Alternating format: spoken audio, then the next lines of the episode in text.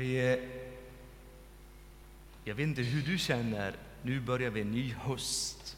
Jag är eh, exalterad, jag tycker det ska bli spännande en ny höst och se vad Gud vill göra. Ämnet för den här predikan jag har idag, Kom, låt oss fortsätta bygga. Och eh, det är en, en text jag nästan haft sedan i början av den här sommaren och det är från Nehemja-boken. Och Nehemja-boken, jag vet inte hur du är familjär med den, men Nehemja han är väldigt bra exempel, tycker jag, som ledare, att bygga eh, och också att det kan inspirera oss att bygga i Guds rike. Och eh, jag ska ge lite bakgrund till Nehemja och några minuter här. Och eh, Israel var ett land, kom in genom Josua och så domartiden, kungatiderna. Och Israels folk hade ju svårt att hålla det här Bibeln och budet. Och Gud sände profeter, först en och sen en till. Vi måste hålla Guds ord. Sista profeten var Jeremia. Han sa, slutar ni inte här så kommer ni få gå till Babel. Första, och de gjorde inte upp med synden utan fortsatte. Först 605 kom de ju intog Jerusalem och tog en, en del folk. Daniel kom med i den exegus från eh, Jerusalem. Och sen 586 då föll Jerusalem. Då. Så Israel var i Babel. När de var i Babel talade Gud genom Jeremia. Han sa 70 år ska ni vara i Babel. Sen ska ni få komma tillbaka. Om jag läst Danielsboken, kapitel 10 tror jag det är, det står här, han såg, nu har det gått 70 år vi har varit här. Och vi har fortfarande inte kommit tillbaks. Och Daniel vände sig till Gud och bad. Han gjorde det under 21 dagar, jättespännande. Nu är vi lite senare i historien och en del kanske judar har börjat komma tillbaka till, till Jerusalem. Men muren i Jerusalem är helt nedbruten. Jag ska läsa några verser här i Nehemja, kapitel 1. Nu har jag folkbibeln här och det kanske står en annan översättning där. Så det, men det är Vers 2. Hanani, en av mina bröder och några andra män kom från Juda och frågade om judarna, det som räddas och som finns kvar i fångenskapen om Jerusalem. Och det sa till mig, det som är kvar i fångenskapen befinner sig i provinsen, lider stor nöd och vanära. Jerusalem är nedbränd. När jag hörde detta satte jag mig ner och grät och jag sörjde i flera dagar och fastade och bad. Och så bad han här. Och i bönen i vers 9 här, då står det ett löfte från Mose om de omvänder sig, även om de är utspridda över hela världen, skall jag samla dem tillsammans. Och de här verserna från Gud slår tag i, i Nehemja och ger hon en ryggrad i, jag tror, som gjorde att han kunde göra det han gjorde, säga. Jag vänder mig om och håller fast vid dina bud, så vill jag, även om de är fördrivna från himmelens ande, samla det därifrån och föra det till den plats där jag har utvalt för mitt namn och det ska bo där. Nehemjas gudsbild, Gud är sann. Han är sann mot sitt eget ord. Sen några månader senare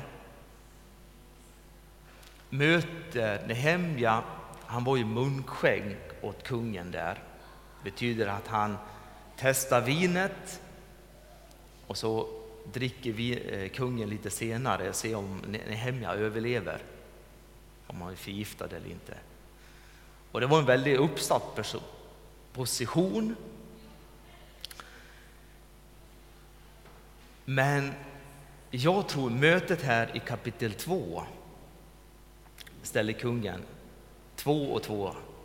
Han frågade mig varför är du så bedrövad? Du är ju inte sjuk. Du måste ha någon hjärtesorg. Då blev jag mycket rädd och sa till honom, må konungen leva för evigt. Skulle jag inte se bedrövad ut när den stad där mina fäders gravar ligger öde och dess portar är nedbrända. Det här mötet, som jag ser, i alla fall i min inre syn, kungen är där, och han gör sin tjänst, han har gjort det i fyra månader. Till slut brast det för Nehemja. Så ser jag det i alla fall. Han kunde inte hålla tillbaka trådarna. Det var en hjärtesorg. Och det brast det precis när det inte får brista. Man måste alltid vara glad inför kungen. Men det brast det och han grät. Och kungen såg det. Vad är det med dig Nehemja? Vad är det? Du måste ha en hjärtesorg som berör dig så djupt. Och så berätta Nehemja, skulle jag inte vara sorg, den här staden där mina fäders gravar ligger är helt ute. Vad begär du, sa kungen då. Och då hade han ju en plan, Nehemja. Man sa, jag vill ha virke till murarna, eller till, till portarna. Jag vill ha hu, eh, virke till mitt eget hus och så vill jag ha det och det och det kan vi läsa i kapitel 2. Och Guds goda hand var över Nehemja. Så den här kungen, den här hedniska kungen var verkligen verktyg i Guds hand och gav honom allt detta. Och han gav honom brev så han kunde gå, resa genom olika länder och göra det han hade försatt sig.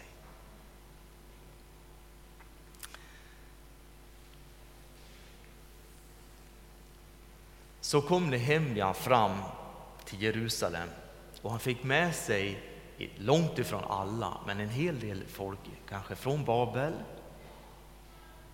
Och han reste och såg Jerusalem och det var precis som hans broder hade beskrivit för honom.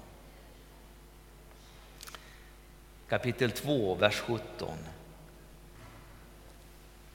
Men nu ser jag till dem, ni ser den nöd vi är i Jerusalem det ligger öde och portarna är nedbrända. Lyssna på det här ordet. Kom och låt oss bygga upp Jerusalems mur. Så vi inte längre är behöver utstå förakt.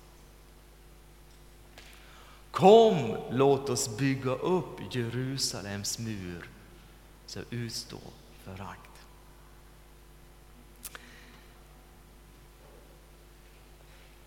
När jag tänker vad ska det här betyda för oss idag? Jag tänker kanske kristenheten i stort i Sverige. Vi är bland det mest sekulariserade landet i, Sverige, i, i världen.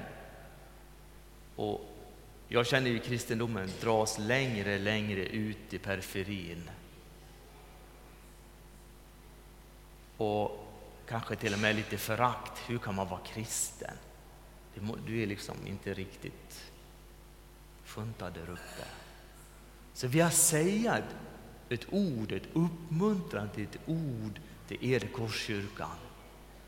Kom, låt oss fortsätta bygga Guds rike här i Norrköping.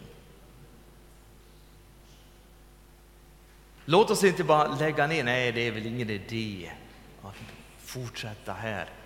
Nej, kom låt oss fortsätta ha våra barngrupper, ha våra eh, eh, eh säga, eh, ungdomsgrupper och, och tonårssamlingar och lärjungaträna och fortsätta bygga Guds rike.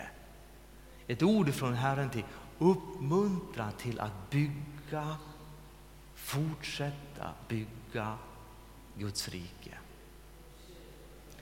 Jag tänker också, vi har tagit beslut att köpa den här andra lokalen ännu mer centralt i Norrköping. För mig känner jag, wow, man går, tar steget ut för porten och man är precis mitt i centrum av Norrköping. Vi är en centrumkyrka här, men vi, det stället vi kommer flytta till kommer vara ännu mer centrum.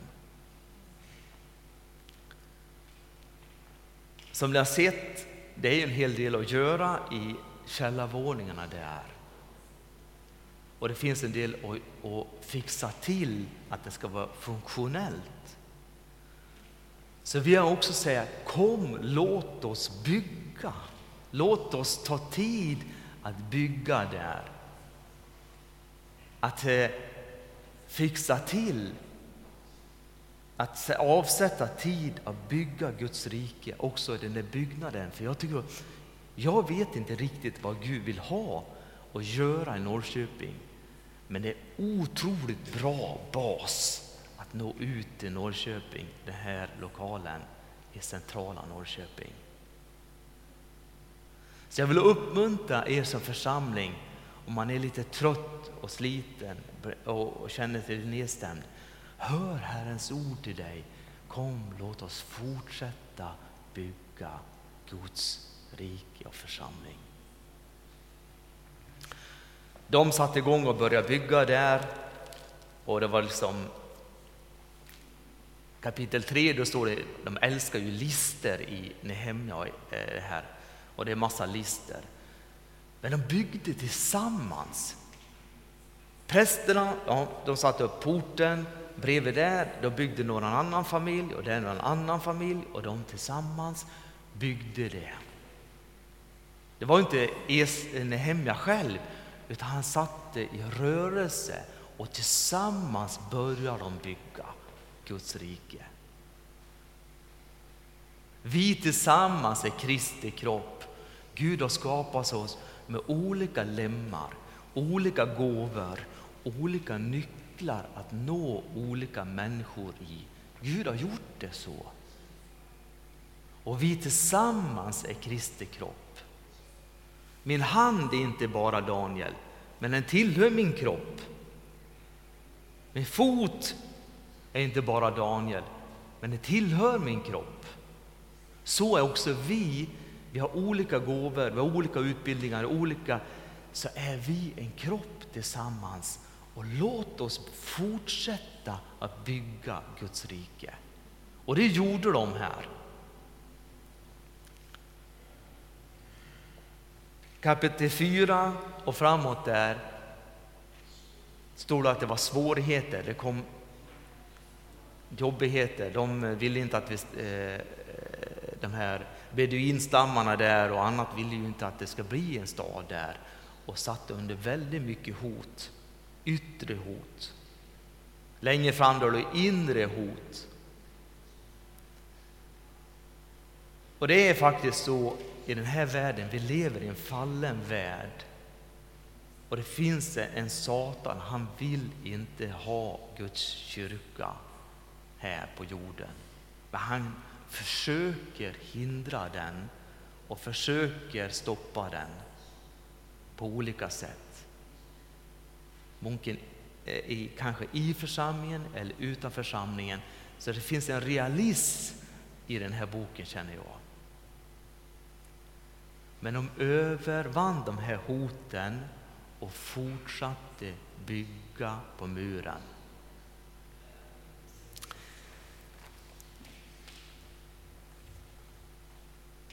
I kapitel 6 i den här boken, jag ska inte gå igenom hela boken,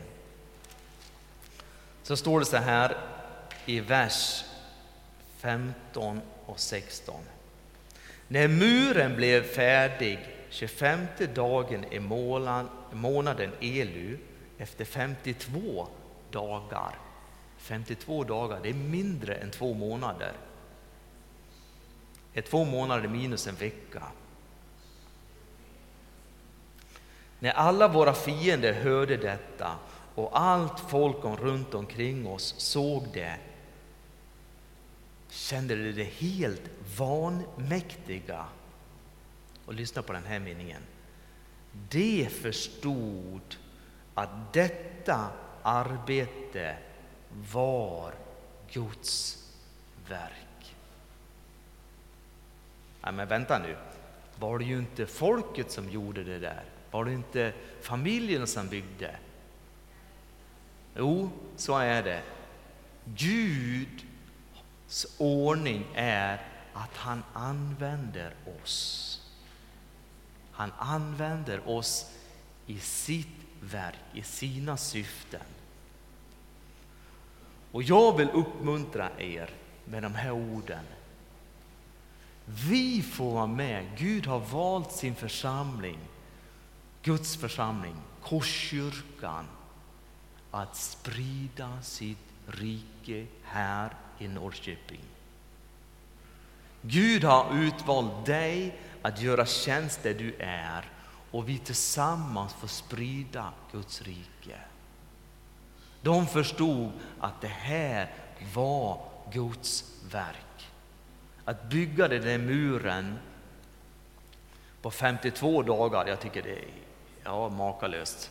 Det är inte riktigt den mur som är i Jerusalem, den är lite större. Men ändå, att bygga en sån stor mur på så lite tid, det är verkligen Guds verk. Och jag tror jag vet inte vad Gud har för oss i Norrköping. Men att stå och göra tjänst inför Gud, det är väl det bästa man kan göra med sitt liv. Att ställa sitt liv och sina tjänster, sina gåvor och tid och tjäna Gud och se hans rike komma. Så den här predikan jag har känt att jag vill ge till er. Kom, låt oss fortsätta att bygga vidare på Guds rike. I församlingen med olika verksamheter och kanske eh, vad vi kommer göra under hösten här.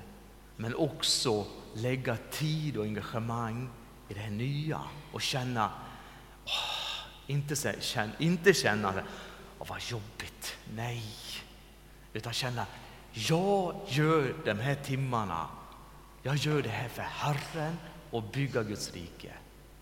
Jag kan tänka mig de här familjerna, att bygga med sten och jord och det, det är inget lätt jobb. Och känner det är lite suck i det. Eh, spontant känner jag i alla fall. Jag vet inte hur du känner, det kanske är liksom wow. Men, men så kan det vara lite grann i Guds rike. Det kan Amen. För att citera Johan Eksmo, alltså han har sagt så här. Det är en hel del svett, svett i Guds rike också. Och det är faktiskt väldigt sant. Det. Att det är en hel del svett också i Guds rike. Men vi får göra det tillsammans och vi bygger Guds rike tillsammans. Så jag vill verkligen uppmuntra er när vi går in den här hösten Lyft blicken och vi tillsammans med Gud får breda ut Guds rike i den här staden. Det ska bli jättespännande här. Björn kommer hit och leder oss och hans familj. Det ska bli jättespännande att lära känna dem och stå tillsammans med dem. Och vi tillsammans får bygga Guds rike.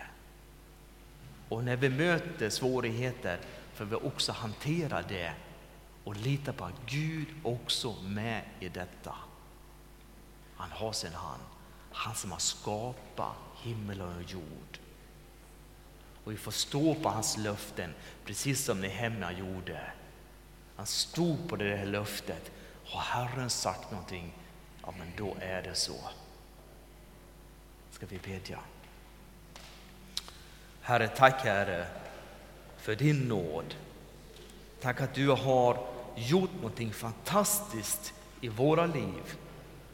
Du har fött oss på nytt och du har gjutit din helige Ande över våra liv. Tack Herre att våra kroppar kan få vara tempel för dig.